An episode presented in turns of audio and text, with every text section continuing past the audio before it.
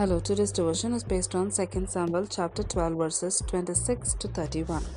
Now Joab fought against Rabbah, the people of Ammon, and took the royal city. And Joab sent messengers to David and said, I have fought against Rabbah, and I have taken the city's water supply.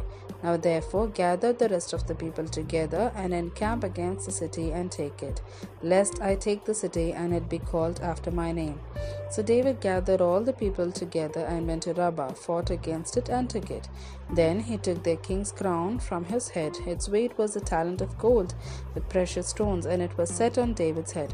Also, he bought out the spoil of the city in great abundance, and he brought out the people who were in it, and put them to work with saws and iron picks and iron axes, and made them cross over to the brick works. So he did with all the cities of the people of Ammon. Then David and all the people returned to Jerusalem. Here ends the Bible reading.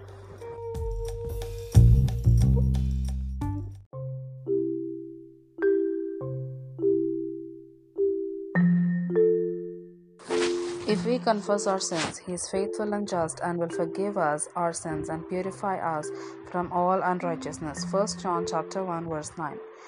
Back in the battle. As a child, she had hurled vicious words at her parents. Little did she know that those words would be her last interaction with them. Now, even after years of counseling, she can't forgive herself. Guilt and regret paralyze her. But we all live with regrets, some of them quite terrible, but the Bible shows us a way through the guilt. Let's look at one example. There is no sugarcoating what King David did. It was the time when kings go off to war, but David remained in Jerusalem. Away from the battle, he stole another man's wife and tried to cover it up with murder. God stopped David's downward plunge, but the king would live the rest of his life with the knowledge of his sins. While David was rising from the ashes, his general Joab was winning the battle David should have been leading. Joab challenged David, Now muster the rest of the troops and besiege the city and capture it. David finally got back to his God appointed place as the leader of his nation and his army. When we permit our past to crush us, in effect, we are telling God His grace isn't enough. Regardless of what we have done, our Father extends His complete forgiveness to us.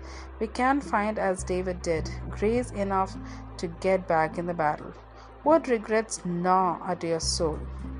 Who in your life might be a safe person to talk for the reassurance of God's grace? Let's think about it.